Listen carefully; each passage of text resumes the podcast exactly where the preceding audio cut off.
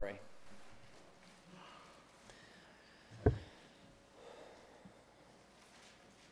Father, we are grateful this morning for your word, for the gospel, for the power of the cross, for the life, death, and resurrection of Jesus, for the goodness that you show us in offering us your Son. We don't deserve you. We don't deserve him. We deserve hell. All of us. And yet, by your grace and your mercy, you give us something better. And so, this morning, as we examine the suffering of Christ, that is for your glory, I pray that you would uh,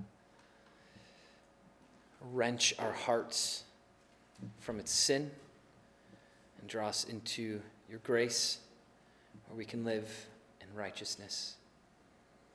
We trust your Spirit to do your will this morning. We pray this in Jesus' name. Amen. Amen. So Isaiah writes four songs in his long book. And all four songs are called the Songs of the Suffering Servant. And we're going to cover the fourth song of Isaiah. So today, my aim is to answer the question, why preach Isaiah fifty-three? Of the four songs in Isaiah, Isaiah fifty-two thirteen through Isaiah fifty-three twelve is the most well-known, the most repeated, probably the most preached. And it's also the last of the four songs. And it is also the most detailed description of the suffering of God's servant, Jesus. In all of Scripture, there's no greater picture of the suffering of Christ than Isaiah fifty-three. Pastor and theologian C J Mahaney said, "There's no place in all of Scripture where we have such a detailed account of the suffering and glory of Jesus Christ." He says, "All Scripture is blood-stained, but his death is particularly pronounced in this passage." Isaiah wrote this seven hundred years before Christ was born, and yet it captures the work of Christ, the love of God, the beauty of his sacrifice, the power and glory of the gospel more intensely than any other text. nineteenth century German theologian Franz Delitzsch wrote of this chapter, "It looks as if it had been written beneath the cross of Golgotha." Now, Golgotha is the place just outside of the Jerusalem walls where Jesus was killed on the cross, also called Calvary. And that event in human history stands out as the most significant event in all world history. And it stands out because it is the center of our entire reality. Cross of Christ is the main thing. Like if there's anything you get today, it's this. The cross of Christ is the main thing, the primary cause for celebration for believers. It is the song that we will sing for eternity. We will sing of suffering for eternity. Not ours, his. And the cross of Christ, his death and resurrection, is the primary tenet of our faith. And without it, Paul says that we are of all people most to be pitied and our faith is in vain. But with it, we find God's love, eternal hope, glorious grace, and endless joy in the substitution of Jesus on the cross. So, why focus on this text for the next few weeks? Because without this text, without the suffering of Christ, we are nothing. We have nothing, and we look forward to nothing. Without Jesus' death, we are hopeless. Meaning the cross is the main thing, and Mahaney, who I already quoted, also states about the cross of Christ, the main thing is to keep the main thing the main thing. Isaiah fifty-three shines a light brighter than the sun on our sinfulness. When we look at the way Christ is displayed in Isaiah fifty-three, not so much today in chapter fifty-two, verses thirteen through fifteen, but as we start walking through Isaiah fifty-three, and you look at why this suffering servant is suffering so greatly, and all the scripture does is point to me. I'm the reason. I'm at fault. I'm the problem. When you start to see Scripture that way, when you st- when you look at Isaiah fifty-three and we see that reality, we can't help but see how Isaiah fifty-three shines that bright light on our sinfulness. And we dare not diminish our sin or act or think as if sin is not a big deal or believe that sin is no longer a concern of mine because I'm saved, I'm beloved, I'm a child of God, I'm a saint. Those are true. Who we are in Christ is not who we were without Christ. But we cannot convince ourselves to no longer take sin seriously. We must be aware of sin. Scripture commands us to do so in Second Corinthians twelve nine. We must be aware and know that sin is so prevalent in us that if it were not for God's grace, we would immediately go straight to hell for eternity. And the reason we must be aware of sin and know our sin and contemplate our sin, and crumble before God over our sin, is not because sin should be our focus, but because without sin, we do not need Christ. I'm not telling you to focus on sin. I'm telling you to always be aware of your sin so that, so always be aware of your sin so that there's a reason, and the reason's positive, it's good, you would find Christ to be your greatest sufficiency in everything.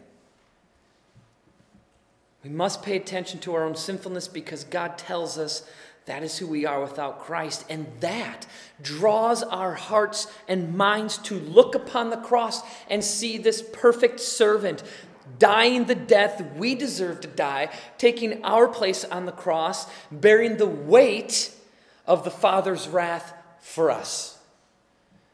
Sin is examined in the believer's life not to glorify sin, nor to cast a false sense of humility. That, you know, that kind of like false humility, we, we, we do it sometimes. I think all of us do it to some extent. Like, oh, yeah, I'm just such a wicked sinner. Like, everyone knows that we're all sinners. And so we all say, oh, I'm just a sinner. And it's kind of this false sense of humility we put forward for people. But do we really ever sit down and examine our hearts, examine the sin that is really there?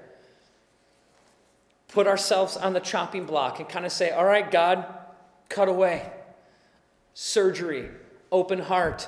Who am I? Really, show me who I am. And he does in his word, and he does it in prayer, and he does it through other believers.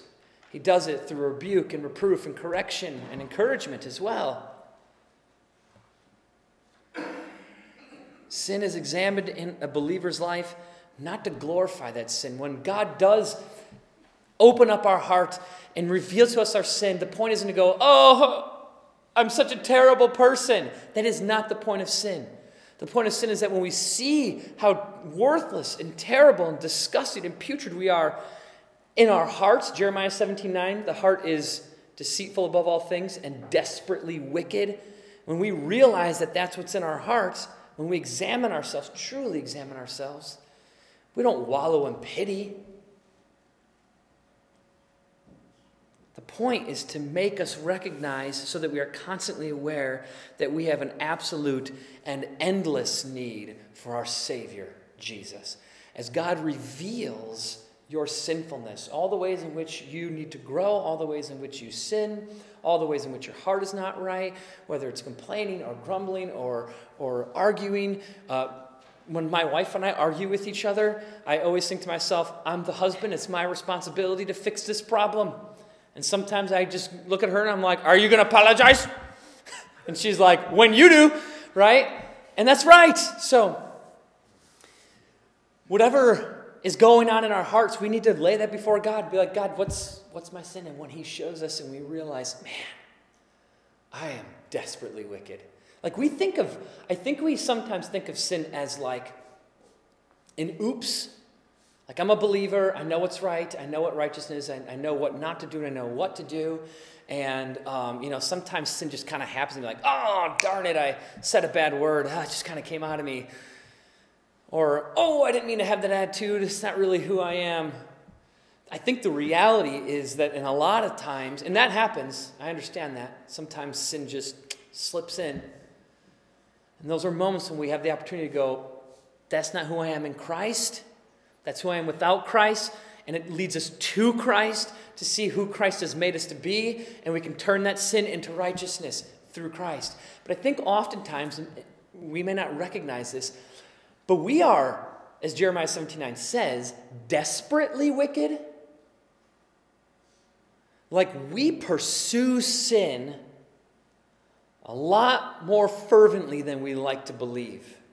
We put a lot more effort into sin. We sometimes think like, oh, righteousness is a lot of hard work. Sin's easy. Anyone can do sin. You just, that's why the world does sin, because it's easy. It's hard to be a Christian. It's hard to be, be obedient. It's hard to take sin captive to obey Christ. It's hard to resist temptation, and it is hard.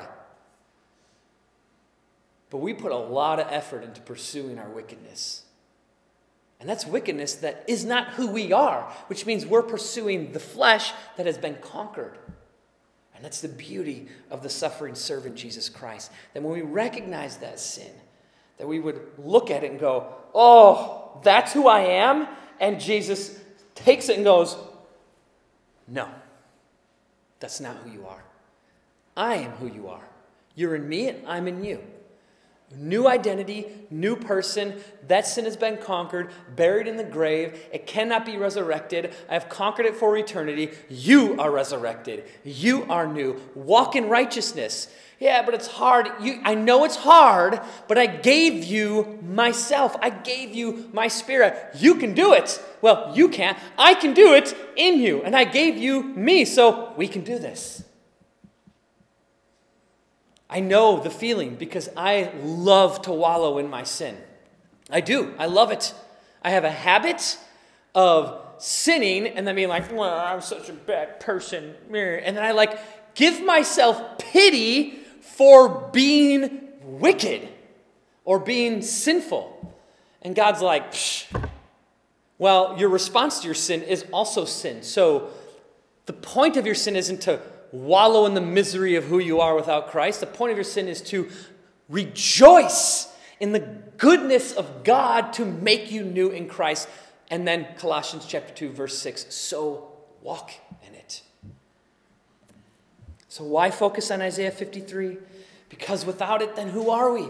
Without the suffering of Christ, who are we?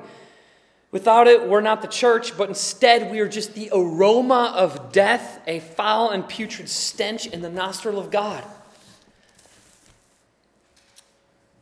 But thanks be to God that in his divine, sovereign, and perfect grace, he has given to us something immeasurably good.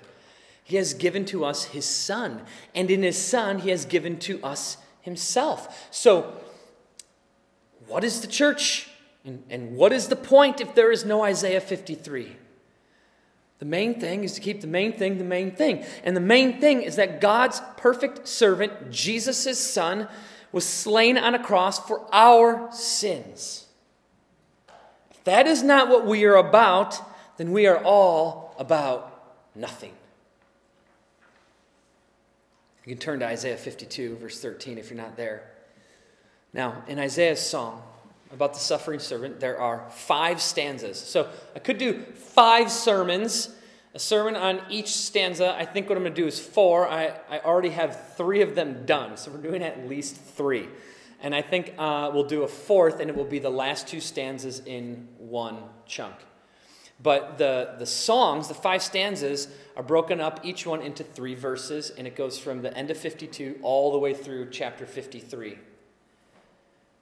And Isaiah is writing this prophetic song about the coming of a perfect servant who will suffer greatly. And this prophecy about the Messiah comes after Judah, the nation, was attacked by Assyria and held captive.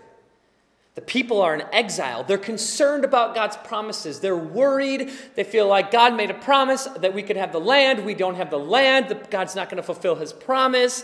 And, they're, and we're not really, we don't really believe. We're not really sure. We're not visualizing how God's promise to save us could actually come true. And in the midst of that suffering for Israel, comes this promise. They have this hope that we want to we want to return to our homeland and fulfill the covenant. And God's like, I have a better promise than this land. I have a better promise than this old covenant. I'm going to make a new covenant one day. And he shares the new covenant. It's a promise of eternal hope, not temporal hope of land here on earth, but of a kingdom that lasts forever with a king who has earned their spot and our spot in his presence. He promises to give to them himself. But before he can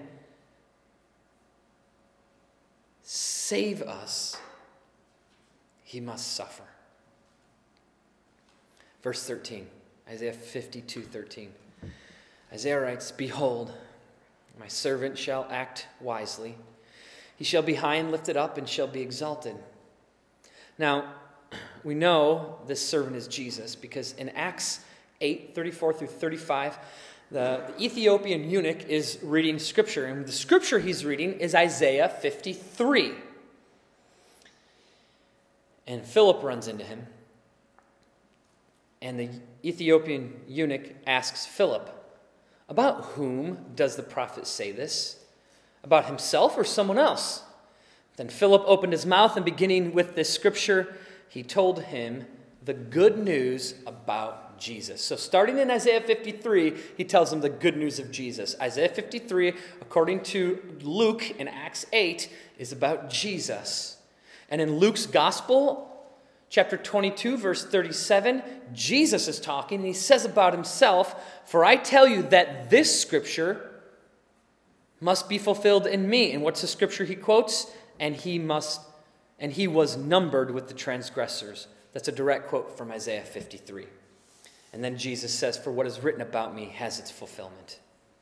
The servant, the suffering servant, is Christ. And Isaiah says that he shall act wisely, he shall be high and lifted up, and shall be exalted.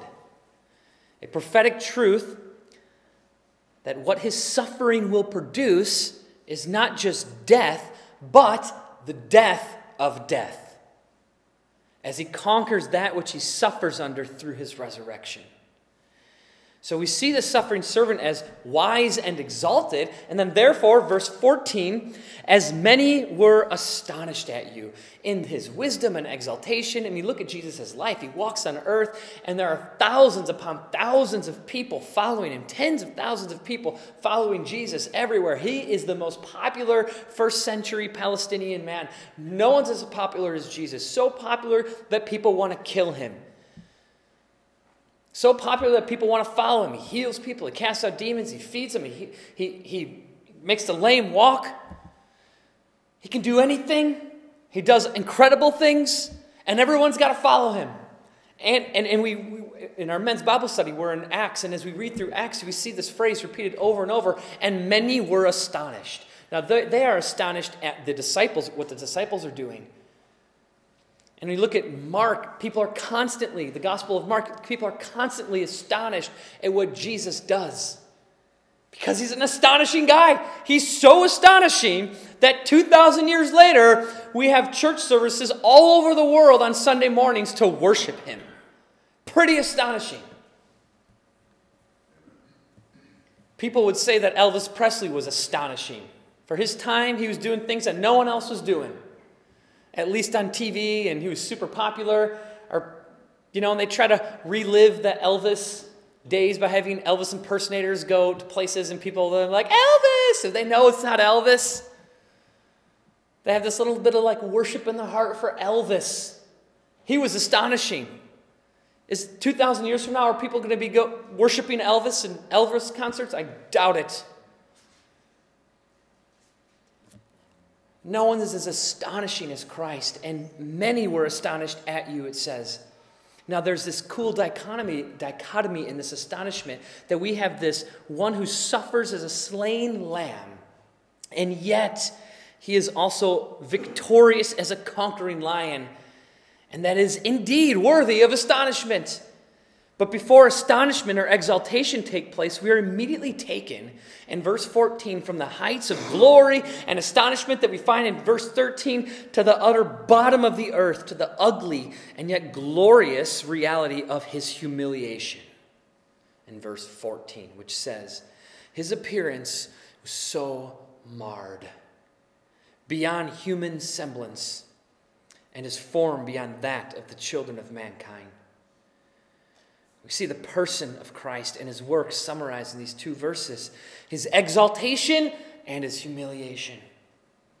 From eternal, glorious God to mere man, marred and wrecked by men. From the greatest imaginable position, imaginable position in eternity, from eternity past, to the lowest of all positions, to the position of death on the cross, a humiliating display of God himself being treated like a criminal, like a lowlife, like scum and like garbage. They hung criminals on crosses. They hung examples of bad people on crosses, and they took God himself, the perfect man, perfect, and put him on a cross and said, he's not perfect. There is no greater lie that's ever been told in all of history.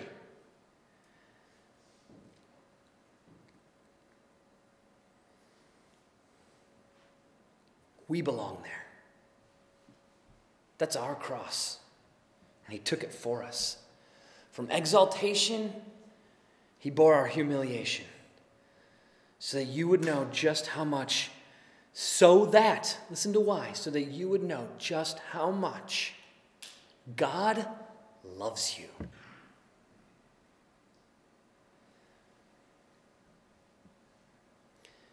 God's glory is his greatest and most primary purpose in the life, death, and resurrection of Jesus Christ. Your salvation serves one primary purpose, the glory of God. But there is not that glory if you are not loved. That is the that is what Isaiah fifty-three is really about. It's about the suffering servant, but the suffering servant shows us something that is really unimaginable to all of humanity, a love that no human being could possibly display. Think about humanity. Someone wrongs you, and what is our response? Oh, I hate that person. Oh, they drive me crazy. Oh, I'm going to get them back. We want revenge. We want to make things right. We want justice. We want to right the wrongs. And there's a little bit of righteousness in there. Sometimes we've got that righteous indignation, want to make the wrongs right kind of thing. And there's holiness in that to some extent. But the reality is, God says, vengeance is mine, not yours. Do not repay evil with evil, but do good to those who persecute you. Do good to those who are evil to you. Why, God? Because you're evil and I was good to you. That's why. We offend God on a level that no human being has ever offended you. You have and I have offended God so much more, infinitely more. And I can say infinitely more because the punishment for your wickedness and offense to God is infinite hell. So your offense is infinitely worse. The way that we offend God, just in our sinful nature, from the moment we're conceived into our sinful nature, we are an offense to God with our wickedness. And we haven't even done anything good or bad yet. We are an offense to God that is so infinitely great that he will make us suffer for eternity. So there is no sin, no number of sins, no offenses that anyone has ever done to you that could ever compare to your offense to God, and yet he loves you. That is why he says, love your enemies. Why, God? To show them what I'm like. That's why. The whole point of Isaiah fifty-three is, is not just so that we would see that the main thing is the, is the life, death, and resurrection, the suffering of Jesus Christ, but so that in the suffering of Jesus Christ, we would see the really, really what captures the heart of humanity, God's love for people who don't deserve it.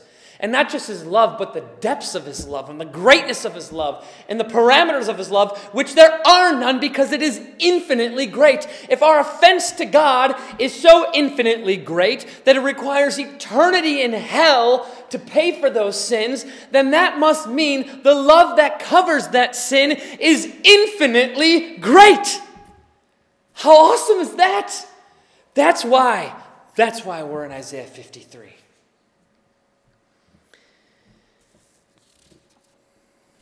Theologian Sinclair Ferguson writes this: "When we think of Christ dying on the cross, we are shown the lengths to which God's love goes in order to win us back to himself. We almost think that God loved us more than he loves his son. We cannot measure love by any other standard. He is saying to us, I love you this much. God does something to us as well as for us through the cross. He persuades us that he loves us. The humiliation of Christ is God's way of revealing to us the depths of his love for those whom he has chosen, that his desire and will to love us requires a sacrifice, and not just any sacrifice, but one that is worthy to pay for the sins of all his people. And because there is no man and no woman and no animal or no thing on earth that is worthy with perfection, he sends to us his very own son. His own perfection was placed on the cross to bear the weight of our sin." Second Corinthians five twenty-one. For our sake, for our sake. I want to jump over those words so fast because those words, for our sake, is so self-centered, and I love God's glory, and I know the Bible teaches over and over again that the whole reason for all reality, whether it's the tiniest, most unseen molecule in the most distant places to the greatness of de- Jesus' death on the cross, whether it's a, a huge reality or a, a minuscule reality, all reality and all events in world history and all people and all things serve one primary purpose, and that is to glorify God. And I want to skip over the for our sake verse because I, I don't want to to be about us. And I know that for centuries, people have made the gospel about us. And it's not about us. It's about God's glory. But then you read the Bible and God's like, no, it is for my glory, but for your sake, for you. Because that glory that is so important means nothing if we're not saved. And we're not saved unless we're loved. And we're not loved unless God does this for our sake. For our sake, he made him to be sin who knew no sin, so that we might become the righteousness of God. That is love. That is the greatest love. There's no better love. That's love. There's a reason I'm going to do this for the next three weeks after this week. Because this is the most important reality and of all of realities. God loves you. It's so generic. It's so basic. It's so simple. It's not complex. It's not deep. It's not mind-boggling. But you know what it is? Complex, deep, and mind-boggling. It is insane that God would love us.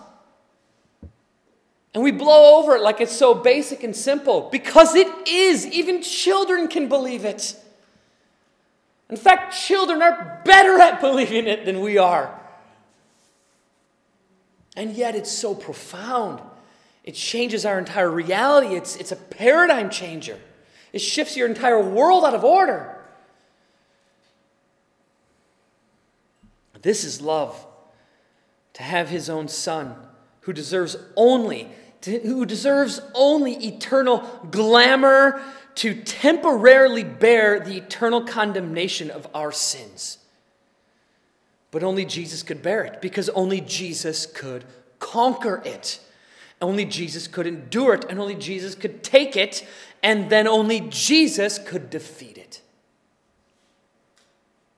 John Piper said, "How can one man in a matter of hours drain the cup of God's wrath that would have taken an eternity to pour out on me?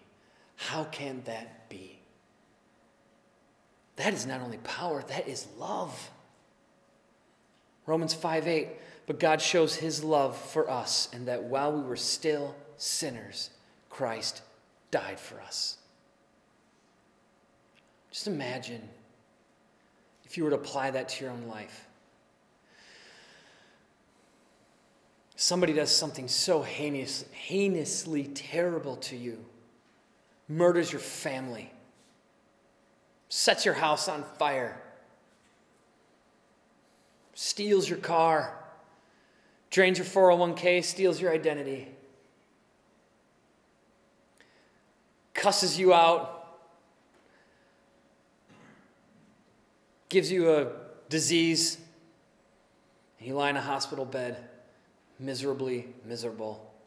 Would you hate that person?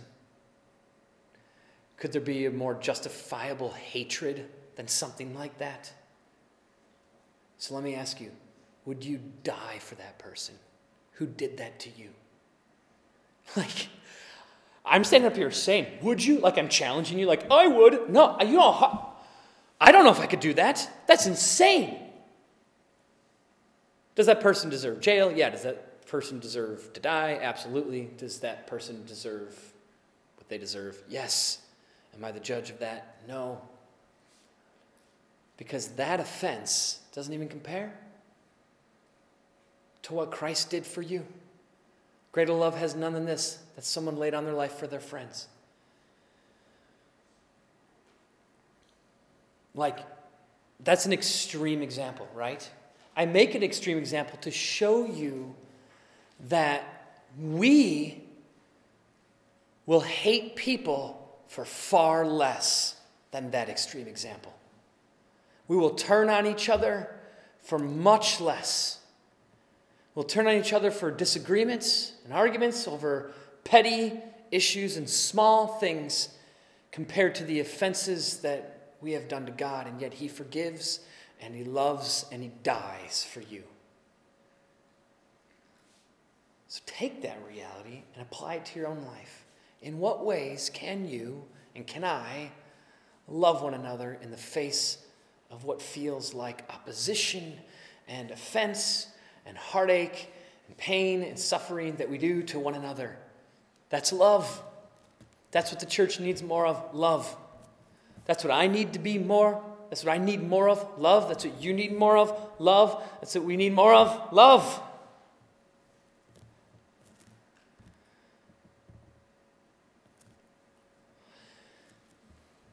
Verse fifteen. So shall he sprinkle many nations. Kings shall shut their mouths because of him, for that which has not been told them they see, and that which they have not heard they understand.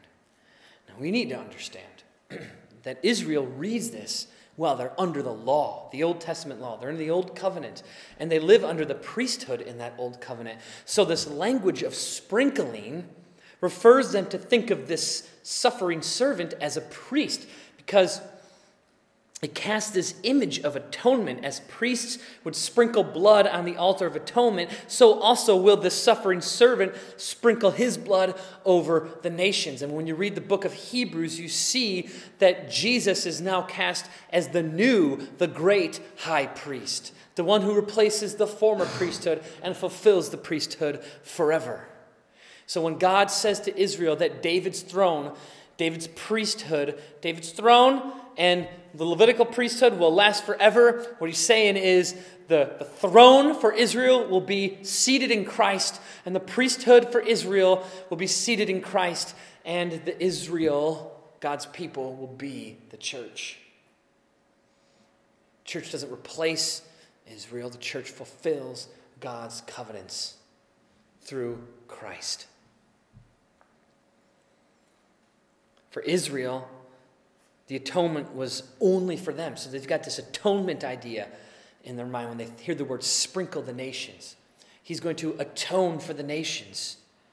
For the Jews, this was only for them, but the servant makes this sacrifice applicable to all people, not just Jews, but to Gentiles, to all peoples, tribes, nations, languages, and tongues. All who believe will join him in glory as he silences kings. And as a king does, so all his people do. The people follow their king. That's the meaning here. When he refers to kings, he's talking about nations. He's talking about the entire world will be silenced at Christ. So this language of silence kings means, means that all the people and all the nations will, will will one day see Christ for who he truly is. And Paul confirms this in Philippians two, nine through eleven, when he tells us that after the humiliation of Jesus, he will be exalted and recognized by every living soul from all time throughout all history. Every person who's ever lived, believer, unbeliever, heaven, hell, everywhere, anywhere, all people will recognize Christ for who he is. All nations, all representations will see him. And Paul writes, therefore, God has ex- has highly exalted him and bestowed on him the name that is above every name, so that at the name of Jesus, every knee should bow in heaven and on earth and under earth, and every tongue confess that Jesus Christ is Lord, to the glory of God the Father. God will get his glory, and it will be through his Son, because of what his Son suffered that leads to his glorious exaltation. So though Isaiah starts this song with his exaltation and then leads us down this path of his humiliation, there is this hope that remains in Isaiah. And we'll see it as we travel throughout Isaiah fifty-three. There's this hope that remains. The humiliated, suffering servant will finally be exalted once again. This time with those whom he has rescued. So, the kings and their people, Isaiah says in verse fifteen, will see and they will understand, and yet they will be silent. They will bow their knee before the suffering servant. They'll bow their knee before, as Revelation chapter four and five describes it, an image of a lamb that was slain. Before him they'll bow, but they'll be silent. What is there to say?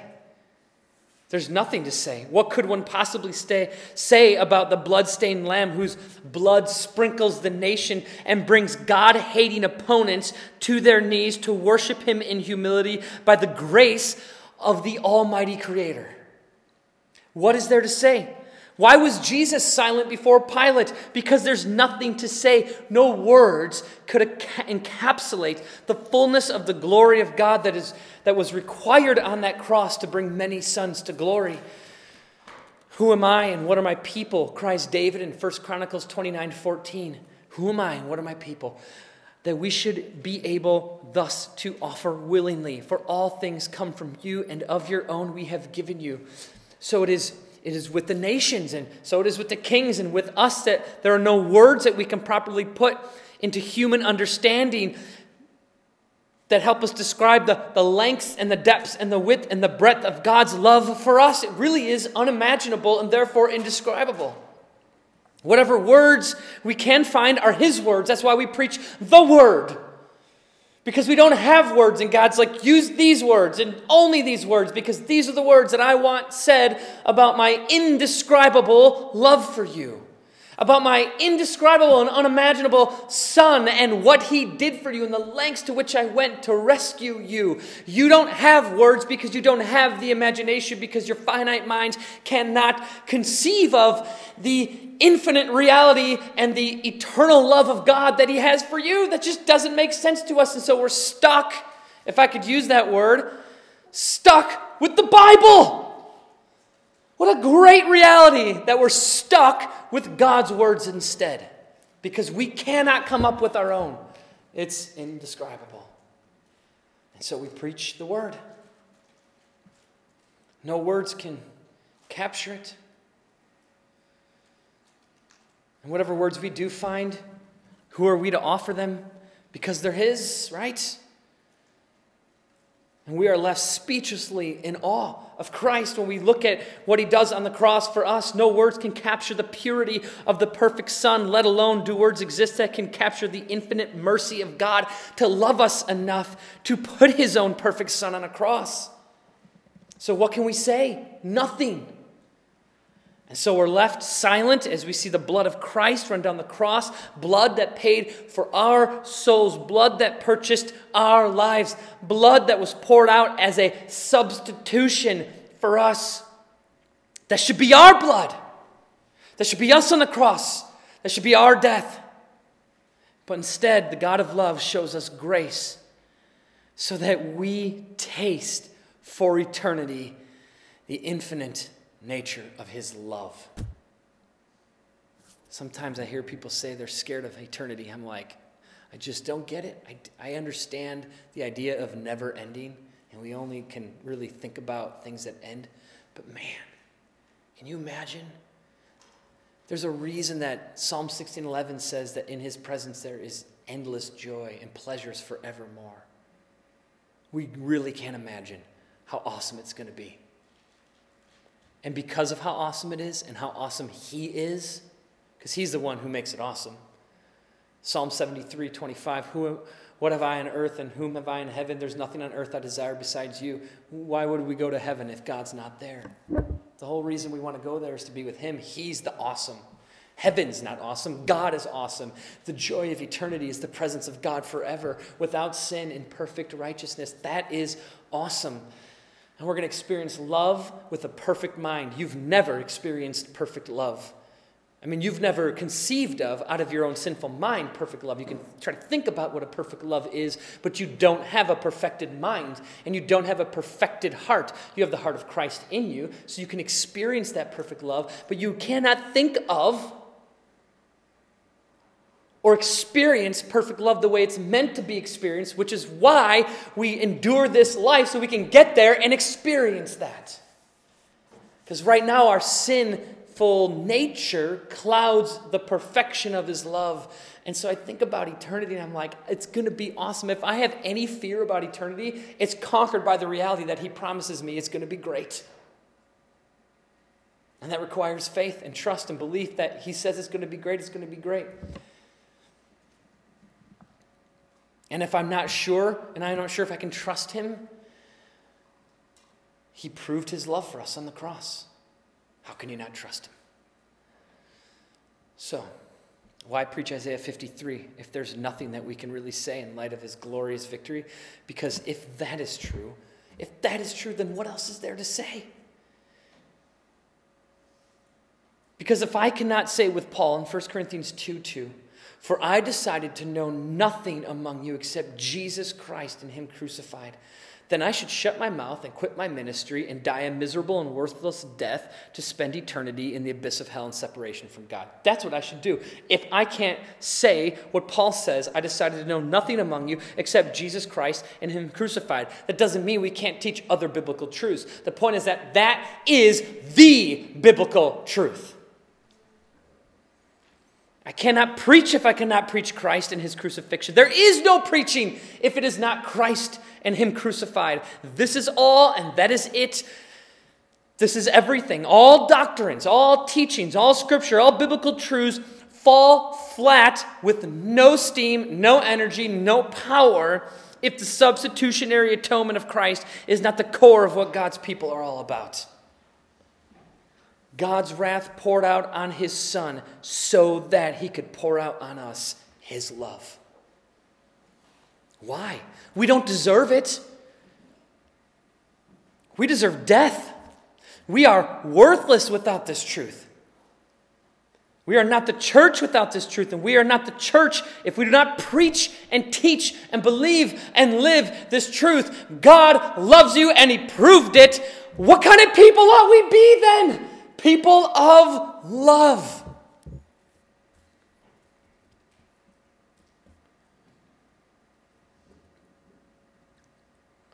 So why Isaiah fifty-three? Because this is the heart of God toward his people. This is the true heart of God. When you look at Scripture and you see the way that God behaves, he's always reluctant and resistant to judgment and wrath. He's patient. He patiently endures evil. He's patient and patient and patient and patient. And Moses intercedes. And someone else intercedes, and Joshua intercedes, and then Jesus intercedes, and God is patient and patient and long-suffering and enduring our sin. And the moment we go, God help, he's like, I'd love to. When, where, how, now, right, yeah, yeah, I'll love you. Mercy, grace, in an instant. That's the true heart of God. That's what makes this truth so powerfully amazing. This is the truest nature of who God is. God does not want to pour his wrath out on you. And the reason he doesn't want to is because he's a God who wants to show love, grace, and mercy more than anything, because that exalts his glory so much more.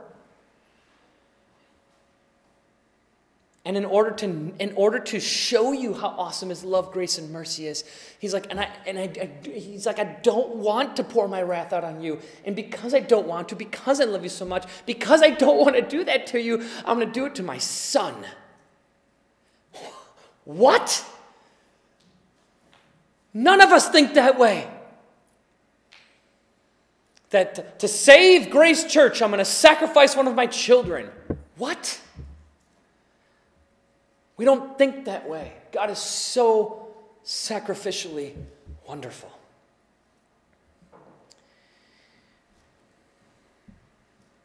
This is God's true heart toward his people. A God rich in mercy, and from whom rivers of flowing grace stream into our souls and revive us like dry bones in Ezekiel thirty-seven. This truth, this cross, this Christ is our God and our Master and our Savior. He is our substitution. He bore for us that which we cannot bear. And for us to bear it requires that we remain in an endless state of perpetual dying under his vengeance against our hatred toward him and our offenses to his holiness. That's what it would take. And yet his grace is greater than the eternal weight of our sin, because his grace and mercy are infinite and without end, and grace and mercy are God's truest expressions of his real heart. He takes great pleasure, hear me out, he takes great pleasure and joy in showing us love. Even when it costs him, it brings him great pleasure. But even when it does cost him, there's a plan. A plan that means he does not lose. And that which it costs him will return to him tenfold or a hundredfold, or in Christ, infinite fold. In us, infinite fold. In the church, infinite fold. Through the resurrection of his Son, which we will see unfold over the next few weeks. Let's pray. Lord, you are too good to us. We don't deserve you. We love you because you first loved us. Pray that we would believe and understand and trust and really fall into your love in such a way that we are enamored by your presence. Help us to love one another as you loved us. Thank you for your suffering servant. In Jesus' name, amen.